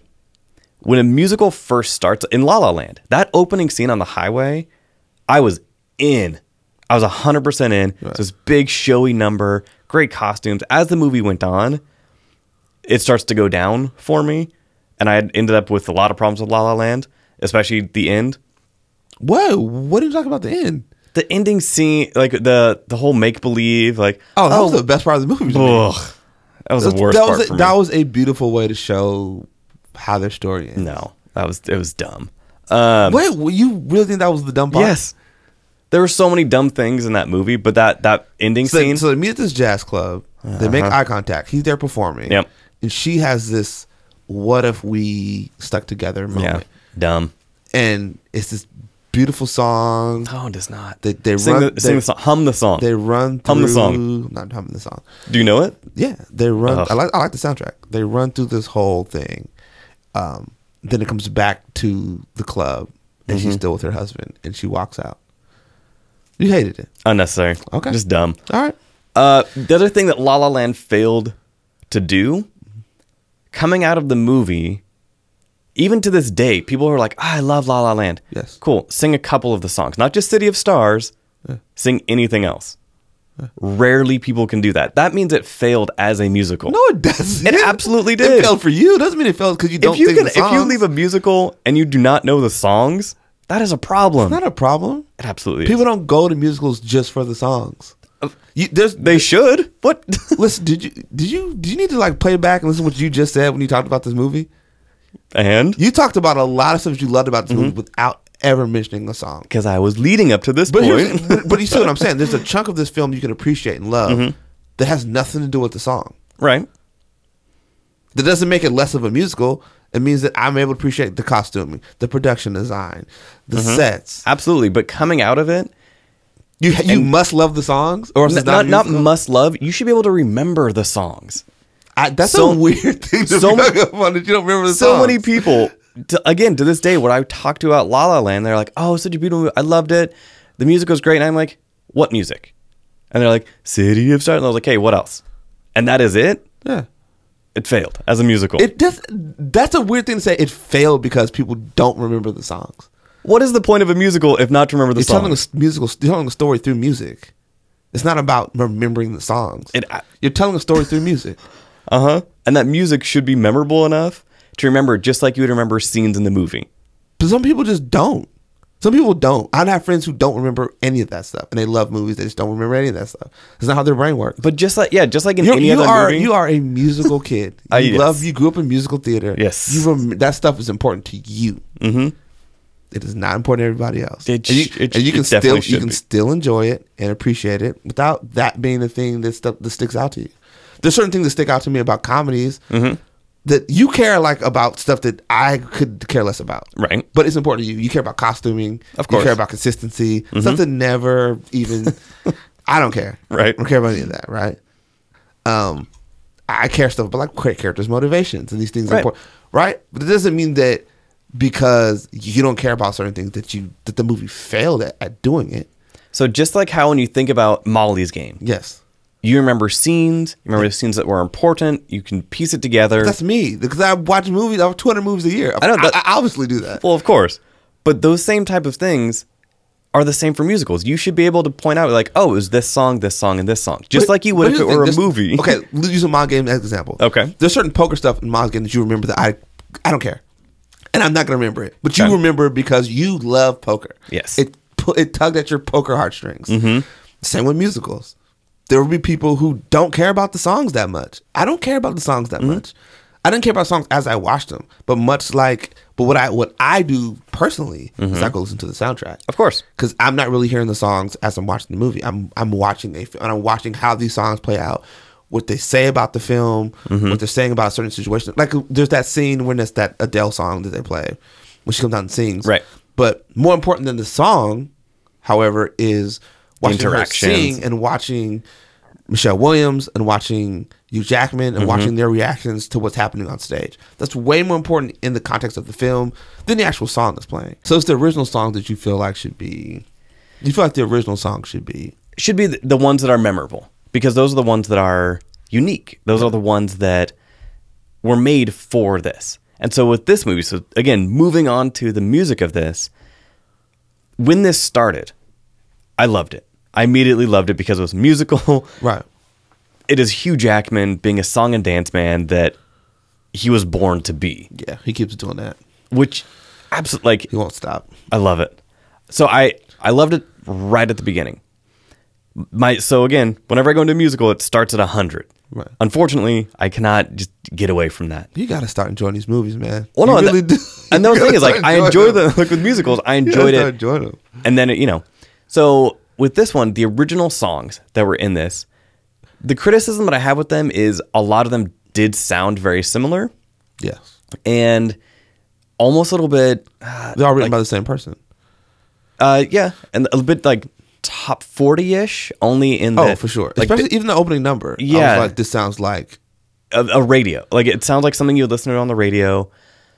it was penned very modern, not Oh, like yeah. someone wrote like I'm writing some old timey songs. Like Yeah. someone penned a very modern song, and it it and it I think it stands out because what we're watching is very old timey Oh, yeah. looking, and And you're, was watching, it. you're hearing these folks sort of, and you know, it's the riffs, it's Mm-hmm. the cadences, Everything about it the sounds song structure. It's yeah, sounds like a modern song, Yeah. and I wanted. I, I'm fine with that. I get it, but give us some of that like that old timey stuff, and that would be great, especially in the scenes where it is very reminiscent of the Gene Kelly era of musicals and the Bing Crosby and the Danny Kayes. If they if they had toned it a little bit differently, so that that is my criticism with the music. Even the original songs sound pretty similar as the movie goes on. But it's hard. I mean, it's hard to find people who can do that, Yeah, and who can perform that. luckily with this cast, everybody was solid mm-hmm. when it came to that. I mean, a Hugh Jackman, yes. Zac Efron, I have never seen the High School Musicals, He's good. He can do it. but yeah, like he he can do it. He just he is one of those guys who is also getting out getting up to the point where it's like, all right, what can you not do? So you are a ridiculously good looking guy. You have a great body that he started to get after was it Neighbors that he really started to like put on some weight. Um, you can sing, you can dance, you can act. You might not be the greatest actor, but Who's solid? He is solid. And it was like good good for you, man. solid. Like because that is a, a an ability of an actor that is not really, unfortunately, seen too much these days. Where you you back in the day, you had to be able to do everything. Mm-hmm. These days, you can pretty much fit in your genre and stay there. Mm-hmm. So Zac Efron really surprised me. He was good. Uh, Michelle Williams was good. She She's always been good. Yeah, she's solid. she only gets a couple of chance to sing, but that is not really what she is there for No, not at all. her emotional beats though yeah i, I was really impressed mm. uh, by that. One of the other issues i have with this is that when you see the kids the daughters mm-hmm. you know they kind of grow up in in the ghetto you know this like poorer neighborhood doing laundry on the rooftop. When he finally becomes famous Right. and they get to this big house mm-hmm. take anybody and you and i both know what this is like. Take somebody from the hood or from a, a lower income neighborhood put them in a giant house there's going to be a transitional period and those kids just kind of eased into it Yeah.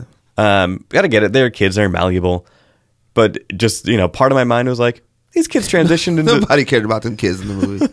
Nobody cared about kids. yeah Nobody cared. They're not even important to the story as, as far except for like there's this thing that he needs to reconcile with. yeah Who they are, their character growth is like nobody cares. yeah uh They're fine little actors, but no one. yeah they, Other they they're like- not there to push no. the story forward No, not at all. Not any story arc or anything.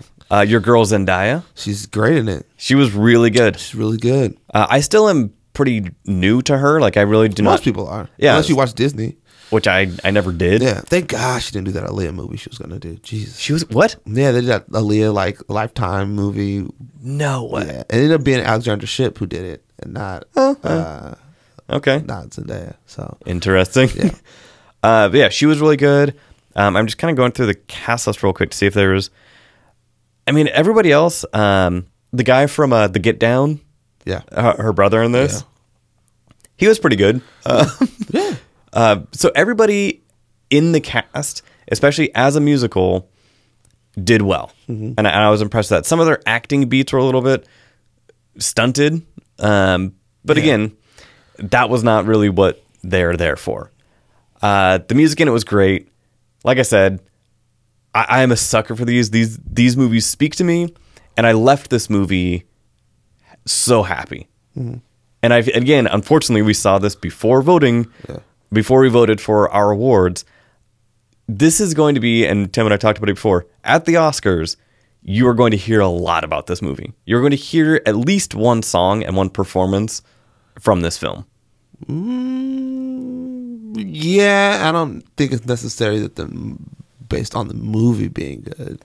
I think. Well, no, the soundtrack. So the score. I don't even know it's based on the soundtrack. really. No. because the two guys who won It's last year for City of Stars. I'm not saying they're not good, right. but if we see it during the Academy, I don't think it's based on that. I think the Academy is tailor made for song and dance. Yeah. Even if there's not a musical out that year, they're going to do song and dance numbers about straight out of Compton. Like you know what I'm saying? They'll do them about Wow. Mm-hmm. whatever. You know what I'm saying? They'll, they'll pick any movie and do a song and dance number for. it. So you have a movie that's got a song and dance number in it. It's got some fun original songs. It's definitely going to show up. Yeah. Even if the movie's not even. but it's going to get like a bunch of technical nominations. Oh, for sure. sure. Um, there was a line in the movie, and I wrote this down in my notes when I read them after the theater. Uh, Hugh Jackman is has a kind of constant battle with a local critic, a local Yeah. theater critic who is just slamming him in the press. And Hugh Jackman says to him, and this goes back to things that you and I have talked about in this very episode. Hugh Jackman says, "A theater critic who hates the theater. Now who's the fraud?" And it was this like critical moment. Yeah. You and I see that frequently in, in some of the circles that we run in. Yes, I I pick apart movies, and so do you in various ways. We think about things differently. But when I read some of the articles that people write about films, I'm like, why are you doing this? Like when they, it feels like intentionally are like, this movie was trash because this and this. It was like, why? Like why go? Like why choose to write about film if you do not care about it? Yeah. So, because Tim and I do this because we love film. Right. We grew up on film. It means a lot to us. So, yeah, when I saw that, when I heard that line in the theater, there were a few of us because we all sit generally next to each other. Like all of us kind of chuckled because we were like, "Yep, we, we know people like I that." people do it for clickbait. People do it for all kind of Yeah. reasons. They want to be contrarian. They want to, you know, ruin somebody's perfect Rotten Tomato score. They want to do stuff. Um, Just weird. It's, it's yeah. It's it's the internet is weird. So people do weird stuff on the internet. But um, you know, it's it's about there, there's a, I think there's a level of love and appreciation for stuff. For me, I personally enjoy storytelling. I enjoy Yeah.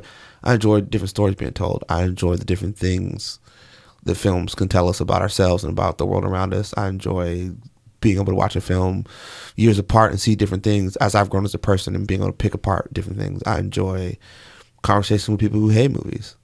I- Yeah. and, and and and hate a movie to its core and hearing why they hate it to its core.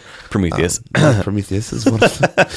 Prometheus is one of them. Uh, shout out to Jess. Uh, but there's people, you know. But I think it leads to, and we're seeing this more now with sort of this golden age of television we're in, Mm-hmm. where we're getting more interesting stories and more interesting things to talk about. Yeah. Um, from the big blockbuster films that are they're being they're smart about making those movies to, to independent films like Lady Bird. Yeah. that, tell these interesting stories about pockets of life that we're not necessarily sure about or we don't know enough about. Mm-hmm. but yet are relatable enough Yeah. that makes sense. yeah, yeah, Yeah. yeah. So that's you know, like I was telling you, man, you've gotta you gotta just love it. Like like the moment I stop enjoying watching movies, I'll stop doing it. Oh, for sure. Like I want to enjoy it. Mm-hmm. Like I want these movies to be good. Like I want as much as I crap on DC and Warner Brothers. Like I want them to be good. I want you and I both like we I talked about that. I want months. a great yeah. Yeah. I I I I hate what Fox has done with the X Men because I know there's so much rich storytelling and more than three them. stories. It is not just Sentinels and the Phoenix. and Magneto destroying the world again. You know what I mean? Like So that's a fun story, but there's so much rich storytelling that's in that, in, in just just in that pocket of characters. They put the Brotherhood in there with Kevin Bacon. Like the Brotherhood, like you could do your own thing with it. Like the Hell, to- uh, you the, brother, the Hellfire Club. Yep. Yes. Yeah. If you don't care about what you're making, what's the point? Yeah. But when people care about the stories they're telling, that's when you that's when you get stuff like Moonlight and you get stuff like Lady Bird Mm-hmm. and you get you know Shout out to A24 Yeah. for putting out both of those. yeah but you know what I'm saying you Yeah. get original stories, original, ideas. original ideas even if they're not original an original take on something Mm-hmm. Terminator is necessarily original all right So Terminator 2 is a sequel that just digs deeper into this Mm-hmm. story that you're telling um, so taking these ideas and, and, and flipping them and, and telling these fun stories is why it's great For sure. yeah Cool. Uh, one last thing on Greatest Showman. One of my other kind of little bit knocks on it, and we talked about the music and how it sounded very radio. This is filmed to me more like a music video and not the traditional musical.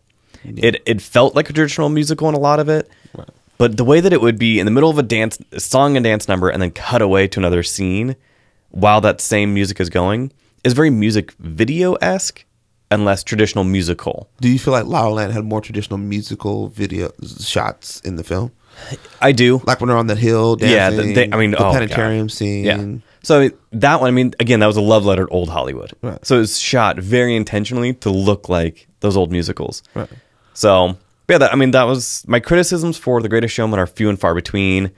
Uh, yeah, it, it was it showed the strengths of what modern musicals can be. I just want a little bit more diversity in the song choices. um, and the performances. So the song, the, the type of songs they're The singing. type, the sorry, the types of songs. In that, not the lyrics. The lyrics are all great, and they take you know take the story forward, but they sounded similar. A lot of the songs sounded similar, even though they were different songs. So that I mean, yeah, I just want a little bit more variety. But do you think that appeals to people? I think so. I think that I mean, if you hear a similar thing throughout the movie, it feels familiar. I mean, like if I'm pitching this movie, you think Mm-hmm. these original sounding songs? Do you think those type of songs appeal to people? Not you, because you love music, Right. That appeals to a general audience. I I would hope so, but I, I am not. Probably not. Yeah, I'm not too sure. They're probably not going to. so Yeah, they're probably not. Like I remember going back and watching old musicals. Like, I get it, Mm-hmm. but it's not gonna necessarily appeal to people. Like, see that is the thing. Whenever I watch old musicals, which I watch all the time, Yeah. and I can sing every song, and they are different and they are Right. unique. That again, that is just where where it comes from yeah, for me. but it, it's, it reminds me of like listening to old hip hop, right? Mm-hmm. They've got that boom bap sound yeah, that I grew up hearing, so I'm fine with it. But my nephew would be like, "What is this? Why is he rapping like that?" 'Cause It's not. It's not. It's not what he knows. Mm-hmm. And I can see someone pitching this movie and being like, "We need some more modern sounding music because for sure. We need to sell this. movie. we can't do. I mean, you could, but that's. The, I mean, it's it's it's a tougher. You're playing a, high wire act, and also you want to make sure the people who you've cast in the film, from Zendaya to whoever, can do this music. Yeah, Like, and if it is do the music? familiar and comfortable, yeah. Because Uh, then you, I think you really you're narrowing down your actor pool if there's people who can't do that music. Um, but I thought I thought the music was good. Mm-hmm. I I liked. Um, it was such a huge production. that I didn't expect that. It was Yeah. such a huge production. Again, especially for a first time was a director, like huge production um, that they really put a lot of detail into, and they did a good good enough job. I mean, they they definitely steered away from how much of sort of uh, a bizarre person that you know bizarre person and the the kind of atrocities Yeah. that happened within P.T. Barnum Yeah. Bailey. they sort of like go away from that um, because they make you know they make PT seem like a nice guy. A nice, selfish, vindictive, selfish guy, but yes, yeah, but they they really like is eighty percent nice guy in this Yeah. movie, who cares for his family and wants to wants to be great. Mm-hmm. Um, but I thought you know yeah, Jackman was good. The supporting cast was good. yeah, The songs are fun enough. yeah. Oh, the, song, and, the and songs walk are out of it, it's a, it's, catchy. it's a feel good movie. You walk out there feeling like, oh, that was a what a Yeah. sweet story. yeah, watching because it's it's this thing you know, which is the circus. I don't even know if people even know about it now. That, who That is the- that. but like, so it's the circus, Mm-hmm. and then we know it ends at this some point, and it's like okay, so you know it's always leading towards this piece. The term circus shows up. Mm-hmm. Um, the tents show up. Mm-hmm.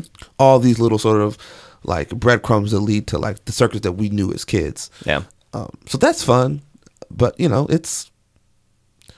I don't, you know, I don't know who it's for. I mean, I guess people who like musicals. I mean, it comes out Christmas Day. Or no, I think they moved it up. I think it moved up a couple days. Yeah, This is a perfect Christmas slash holiday movie. Yeah. the family is going to go together. They have some time off. The kids are out of school. I don't even know, like, I, th- because you're going up against Star Wars and Jumanji.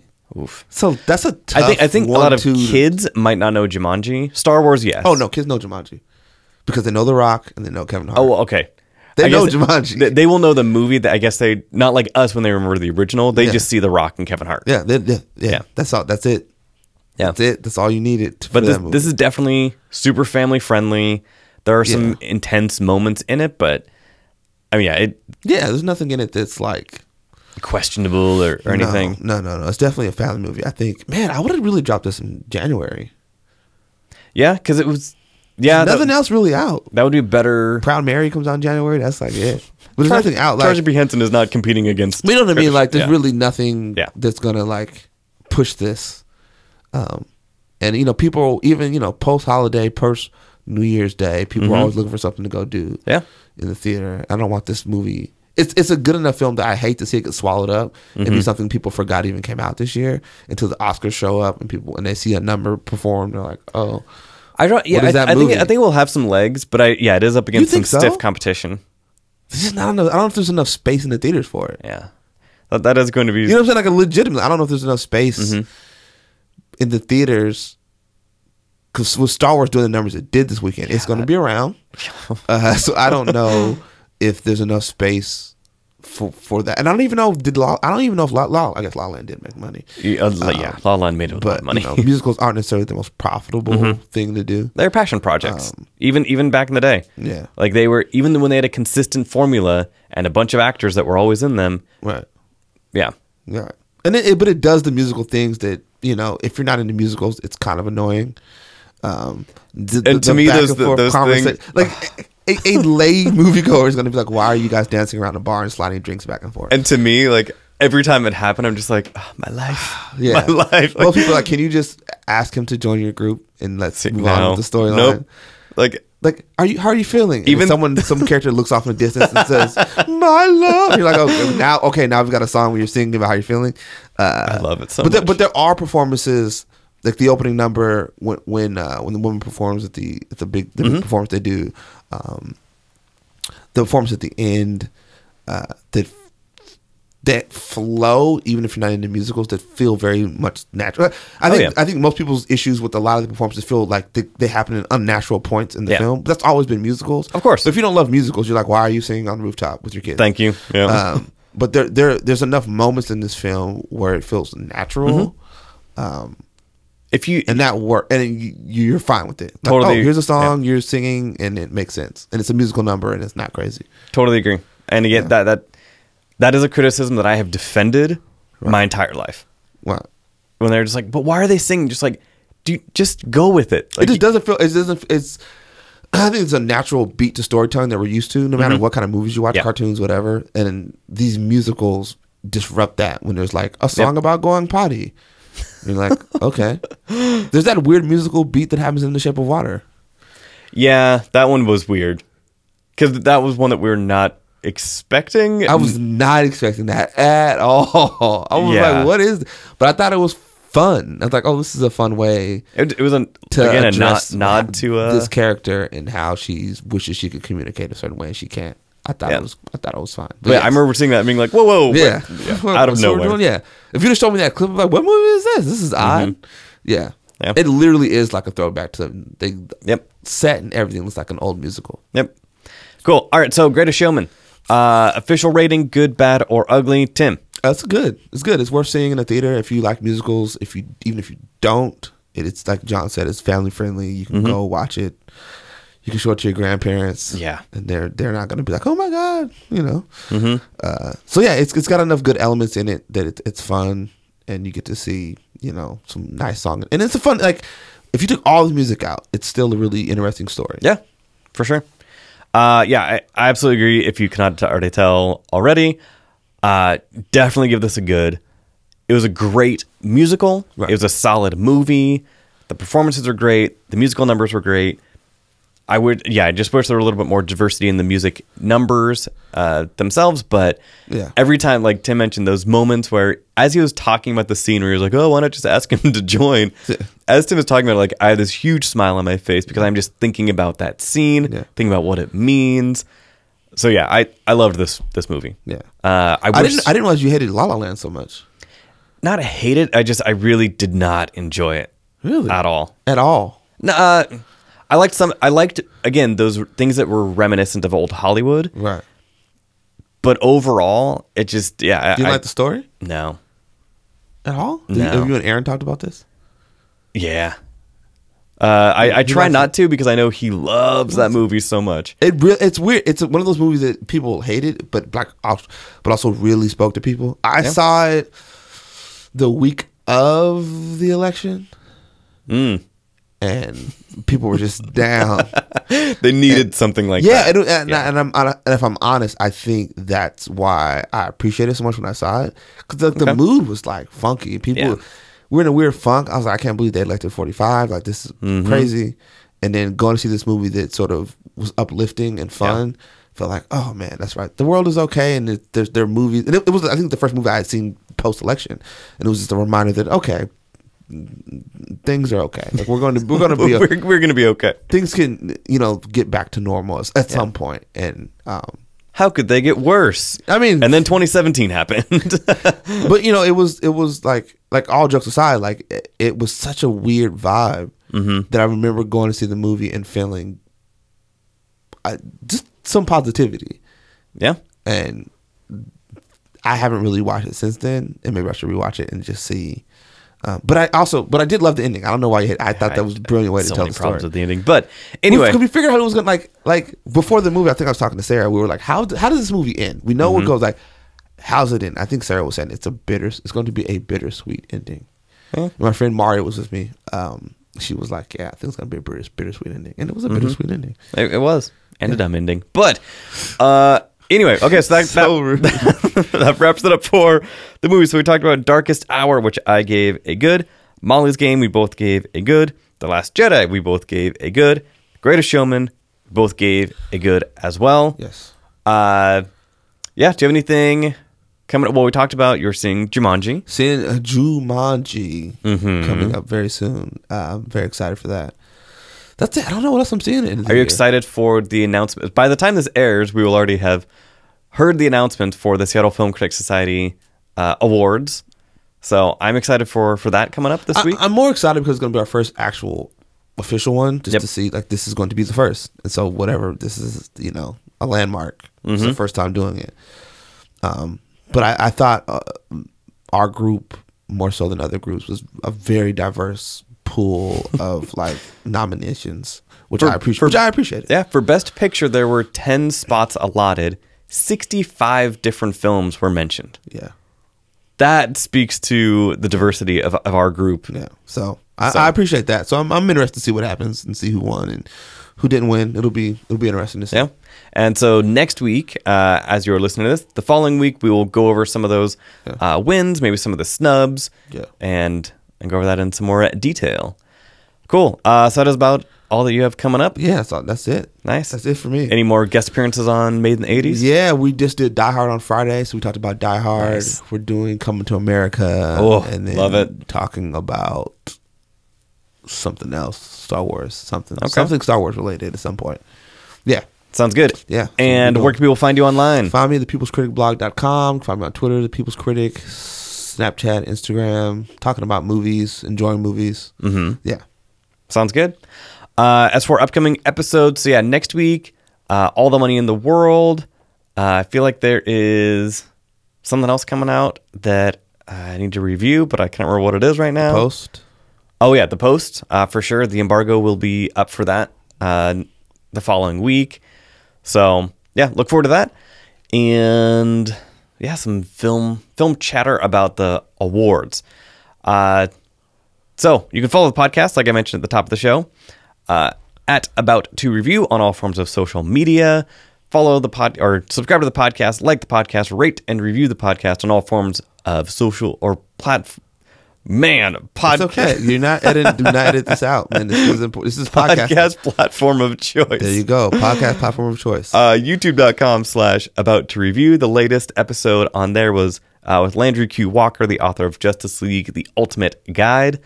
Uh, I actually do not have uh, any interviews lined up for the next couple weeks. Good. Which is, yeah, kind of nice because I, I, I feel like I was inundating people with two episodes a week. It was kind of crazy there for a bit. So I'm going to take a little bit of a break from that. And then the beginning of the year, definitely land uh, some more interviews, maybe some big time names. So uh, for this episode of the About to Review podcast, I have been joined by Tim. and I have been your host, as always, that guy named John. We will see you next time. Let's all go to the lobby. Let's all go to the lobby. Let's all go to the lobby to get ourselves a treat.